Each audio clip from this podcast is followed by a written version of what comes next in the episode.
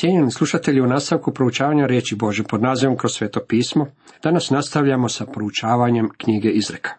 Osvrćemo se na 11. poglavlje. Kao što smo vidjeli, mladić je sada na studiju i mudrosti. To jest, Krist je učitelj. Mudrost mora izlaziti na sve ceste i putove kako bi pridobila svoje učenike, ali sada ima razred pun učenika i poučava ih putem izreka. Književni oblik ovih izreka većinom je rimovani dvostih. Dvije tvrdnje dvostiha povezane su jedna s drugom putem paralelizma prema načinu na koji je pisano hebrejsko pjesništvo. Hebrejska proza postiže se ponavljanjem kontrasta ili misli. Postoji tri tipa paralelizma.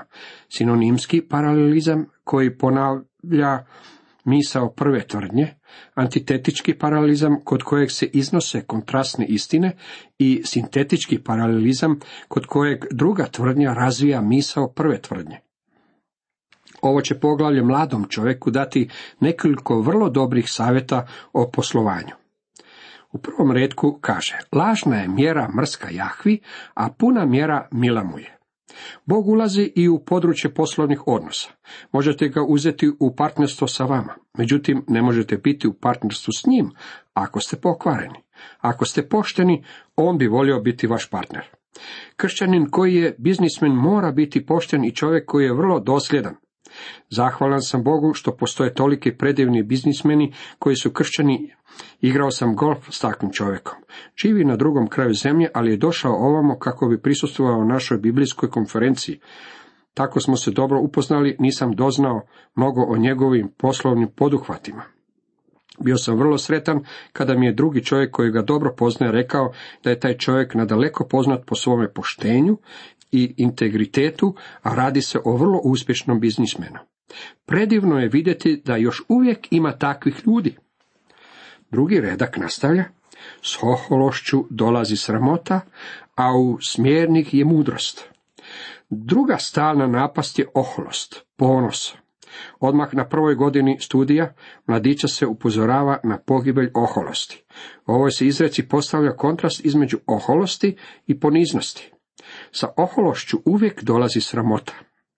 U Svetome pismu mnogo se govori o oholosti, a posebno u knjizi Izreka.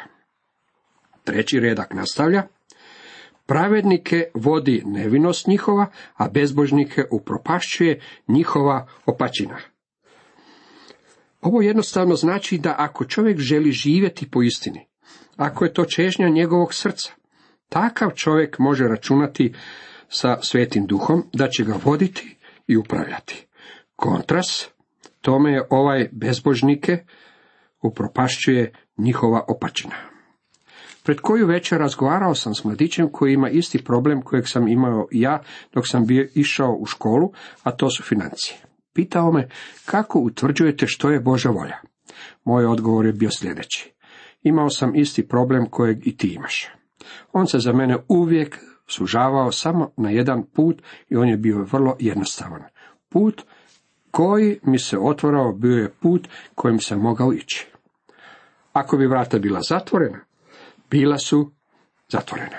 Ako nisam imao novaca za školovanje, jednostavno nisam išao u školu. Međutim, čini se da je Gospodin uvijek otvarao samo jedna vrata kroz koja sam mogao ulaziti. To mi se događalo uvijek. Iznova i stalno sam to tumačio kao otvorena vrata od Gospodina. Mislim da ako želiš biti ozbiljan sa Gospodinom, on će ti otvoriti vrata. Takav je bio moj princip i to je bilo moje iskustvo. Ne pomaže bogatstvo u dan Božje srdžbe, a pravednost izbavlja od smrti. Ne podsjeća vas to na priču našeg Gospodina Isusa o bogatašu i siromahu imenom Lazar. Obojica su umrli. Bogatstvo bogatašu nije baš ništa pomoglo u dan gnjeva. Međutim, prosjaka je izbavila njegova pravednost. Odvela ga je izravno u Abrahamovo krilo. Oni koji se pouzdaju u bogatstvo, svoje su prioritete svakako okrenuli na glavačke. Nema ničeg lošeg u bogatstvu, ali moramo prepoznati da ono ima svoja ograničenja. Novac će kupiti gotovo sve što postoji na ovome svijetu, ali ne može kupiti ništa što se nalazi u sljedećem svijetu. Nedužnomu pravda njegova put utire, a zao propada od svoje zloće. Poštene izbavlja pravda njihova, a bezbožnici se hvataju u svoju lakomost. Možda će nam ovo više značiti ako riječ bezbožnik prevedemo kao bezzakonik. Kao čovjek umre, nada propada i ufanje u imetak ruši se. Pravednik se od tjeskobe izbavlja, a opak dolazi na mjesto gnjeva. Kad zao čovjek umre, nada propada i ufanje u imetak ruši se. Ne podsjeća li vas to na Hamana i knjige o Esteri? A Mordokaj je bio pravedan čovjek, od tjeskobe izbavljen. Bezbožnik ustima ubija svoga bližnjega, a pravednici se izbavljaju znanjem. Bezbožnik je u engleskom prijevodu preveden sa licemjer.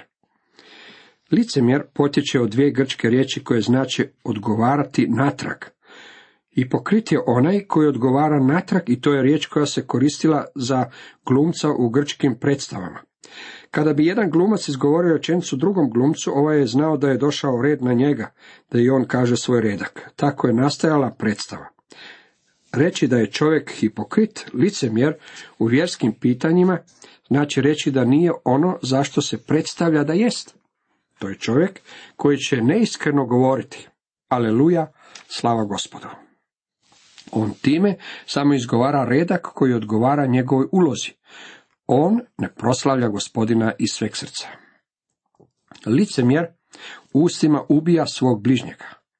Pretvarat će se da je vaš prijatelj, ali će vam zabiti nož čim mu okrenete leđa. A sve kako bi sakrio grijeh koji postoji u njegovom životu.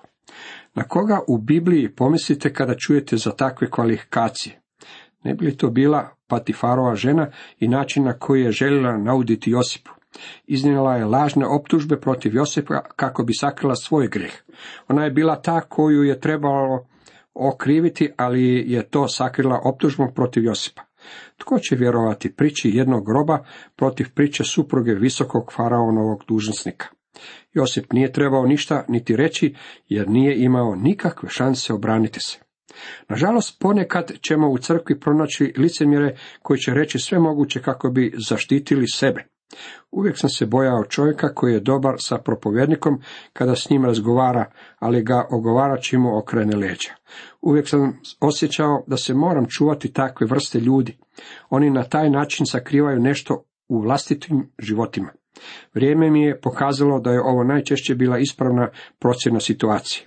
Ova izreka odnosi se na takvu vrstu licemjerja. Sa sreće pravedničke grad se raduje i klikuje zbog propasti opakoga. Blagoslovom pravednika grad se diže, a ustima opakih razara se. Davida i Šaula smještam uz ove izreke. Kada je David bio kralj Izraela, Jeruzalem je postao veliki grad. Kada je kralj Šaul umro, za njim nije bilo proliveno baš previše suza. Nerazumnik prezire svoga bližnjega, dok čovjek uman šuti. Vjerujem da je David primjer i za ovu izreku. Jeste li ikada razmišljali koliki je učinak imao Davidov život na Salomona? Iako je David počinio greh sa Salomonovom majkom, Batšebom, Davidov je život bio predivan s izuzetkom iz te tame i tamne mrlje. Sjetit ćete se da kada je David morao pobjeći iz Jeruzalema u vrijeme Abšalomonove pobune, kako ga je proklinjao Šimej, član Šaulove obitelji. Davidov vojskovođa Joab želio je otići do njega i probosti ga kopljem.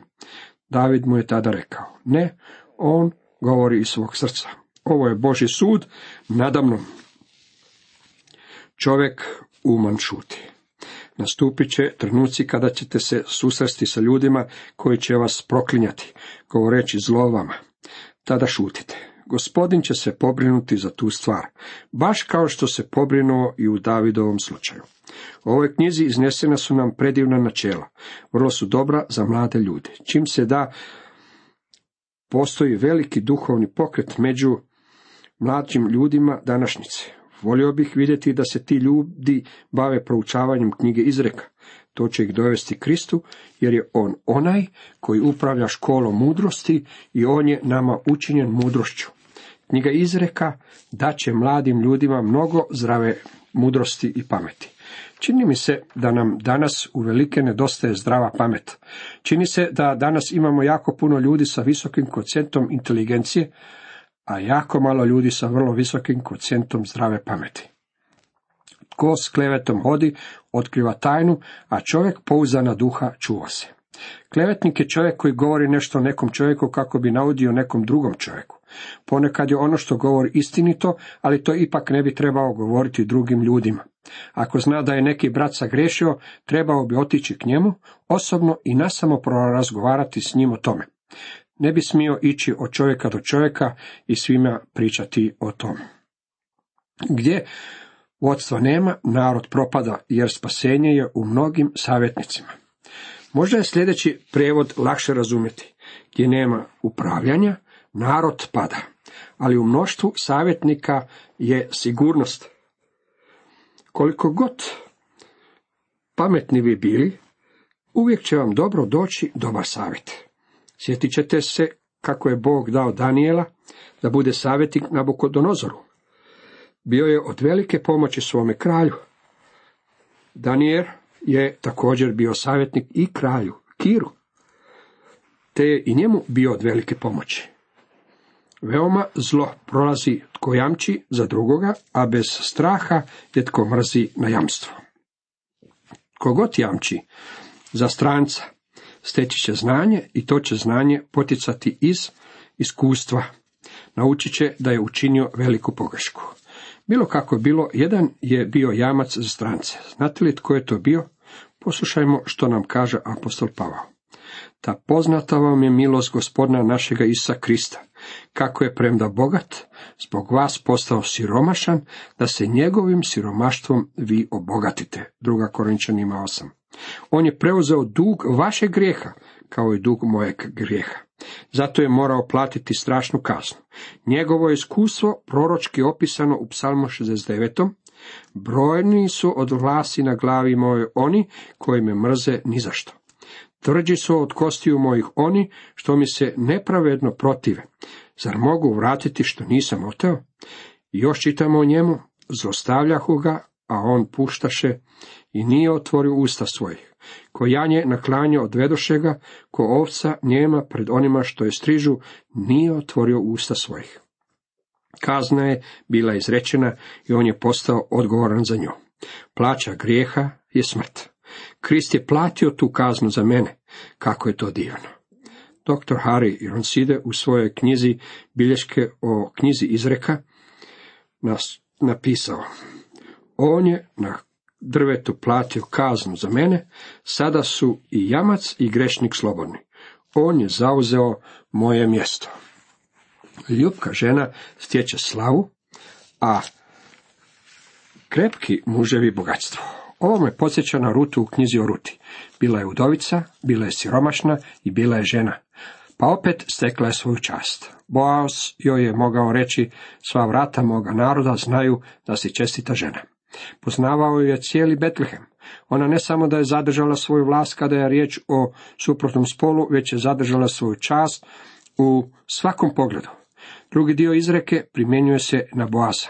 Krepki muževi stječu bogatstvo. Opak čovjek pribavlja isprazan dobitak, a tko sije pravdu ima sigurnu nagradu. To je čvrst u pravednosti, ide u život, a tko za zlom trči, na smrt mu je. Mrski su Jahvi srcem opaki, a misli su mu životom savršeni. Zaista, zao čovjek neće proći bez kazne, a rod će se pravednički izbaviti. Ovdje je veliki kontrast između grijeha i pravednosti. Prijevarnost i bezakonje bit će osuđeni. Tome se ne može umaći. Pravednost koju vjernik ima je Kristova pravednost. Zbog toga što to imamo, ne samo da nećemo doći na sud, već ćemo prijeći iz smrti u život, kako to čitamo u Evanđelju po Ivanu 5. poglavlju 24. retku. U nastavku nalazimo jednu vrsnu izreku. Zlatan je kolut na rilu svinjskom, žena lijepa, a bez razuma. Jeste li ikada vidjeli svinju koja hoda unaokolo sa zlatnim kolutom u rilu? Ako niste, ima ih jako mnogo u Hollywoodu. Radi se o vrlo lijepim ženama koje su gotovo potpuno bez razuma. Pravednička je želja samo na sreću, a nada je opakih prolazna. Jedini način stjecanja mira i radosti je ispravan odnos s Kristom. Tko dijeli obilato, sve više ima, a tko škrtari, sve je siromašni. Podašna duša nalazi okrepu i tko napaja druge, sam će se napojiti. To je paradoks. Doktor Ironside izrazio je to na sljedeći način. Bunjanova spretna rima uistinu je sama po sebi prikladan komentar ovih stihova. Postojao je čovjek, jako su ga neki smatrali luđakom, što je više bacao, to je više imao. Tko dijeli svoja dobra siromasima, imat će jednako toliko i 10 puta više. Gospodin je rekao da ako čovjek škrto sije, također će škrto i žeti. To je općenito načelo. Ono se svakako također može primijeniti na davanje za djelo Gospodnje. Tko ne da žita, kune ga narod, a blagoslove nad glavom onoga koji ga prodaje. Ovaj me stih podsjeća na Josipa dok je bio u Egiptu. On nije zadržavao žito. Sakupljao ga je i predano 7 godina, a zatim je mogao hraniti cijeli svijet, uključujući vlastitog oca i braću s njihovim obiteljima. To me također podsjeća na Nabala. Tko ne da žita, svakako se može primijeniti na njega. On je bio luđak i to je stvarno značenje njegovog imena. Bio je oženjen lijepom ženom, Abigailom. Ne znam zašto se udala za njega, osim što znam da je bio bogat. David je tijekom godina kada se sakrivao pred Šaulom brinuo o Nabalovim ovcama, te mu je pomagao u mnogim prilikama. Tako kada je David i njegovo mnoštvo bilo gladno, onda su se obratili Nabalu da im da hrane. Nabal ga je glatko odbio, ustvari uvrijedio je glasnike koje je David poslao. Ova izreka odgovara Nabalu poput rukavice. Također vjerujem da bismo ovoj izreci mogli dati duhovno značenje. Žito je Božja riječ. Mnogi propovjednici ne daju svojima crkvama žita. Dovoljno žita. Oni radije propovjedaju o političkim stvarima i društvenim pitanjima umjesto da ljude poučavaju Božjoj riječi. Bog neka se smiluje propovjednicima koji svome narodu ne daju dovoljno žita. Mi svi moramo ljudima davati život, to nije posao samo za propovjednike. Sjedite li možda samo po strani držeći za sebe žito koje možete dati drugim ljudima? Možete dati veliki poticaj širenju učenja Božje riječi na vašem području. O, dragi moji prijatelji, tko ne da žita, kuhne ga narod. No kakvo je zadovoljstvo kada vam netko dođe i zahvali na tome što ste mu donijeli riječ života, blagoslov je nad glavom onoga tko ga prodaje. Ili daje ga bez novaca i besplatno. Tko traži dobro, nalazi milost, a tko za zlom ide, ono će ga snaći. Ovo je još jedan dokaz da što čovjek sije, to će i žeti, kako čitamo u Galačanima 6. poglavlju 7. retku. Tko se uzda u bogatstvo, propada, a pravednici uspijevaju kao zeleno lišće. Kada je naš Gospodin iznosio prispodobe koje je, vjerujem, crpio iz stvarnog života, pričao je o poljoprivredniku koji je imao tako obilnu žetvu da je odlučio srušiti do tadašnje žitnice i izgraditi nove žitnice. Svoju pozornost usmjerio prema tome. Nema ničeg lošeg u gradnji većih žitnica, ali je Gospodin rekao da je taj čovjek luđak jer je bio toliko zainteresiran za gradnju većih žitnica da nije mislio na gradnju ničega što će vrijediti i u vječnosti. To je opasnost od bogatstva. Nitko ne može kupiti svoj put u nebo. Plod je pravednikov drvo života i mudrac je tko predobiva žive duše. Pred mnogo godina provedeno je istraživanje o sinovima propovjednika, jer su djeca propovjednika potpala pod veliku kritiku. Utvrdilo se da je nekoliko predsjednika Sjedinjenih Američkih Država bilo sinovi propovjednika, uključujući i Woodrowa Wilsona. Također su i neki naši vrlo istaknuti naučenjaci sinovi propovjednika. Općenito gledano, djeca spašenih ljudi ispadaju na kraju vrlo dobra. Danas čini se postoji prava mala poplava tečajeva o tome kako postići skladan obiteljski život. Volio bih kada bismo uspjeli mimoići tu navalu spoznaja i površnih savjeta. Kratki tečaj iz psihologije, koliko god atraktivan i lijep bio, u obitelji ne donosi nikakve koristi. Moramo se vratiti Božoj riječi i življenju pobožnim životima u svojim obiteljima. Mnogo naših obiteljskih problema nestalo bi kada bi u obitelji imali pravednosti. Plod je pravednikov drvo života. Mudrac je tko predobiva žive duše. Danas se mnogo pozornosti daje osobnom svjedočenju. To je dobro. Vjerujem da je to jedna od najboljih stvari koja se događa u našem vremenu i naraštaju. Božja riječ svo vrijeme govori: mudrac je tko predobiva žive duše. Ako se pravedniku plaća na zemlji, još će se više opakomu i grešniku. Sud dolazi, u to nema nikakve sumnje. Cijenjeni slušatelji, toliko za danas.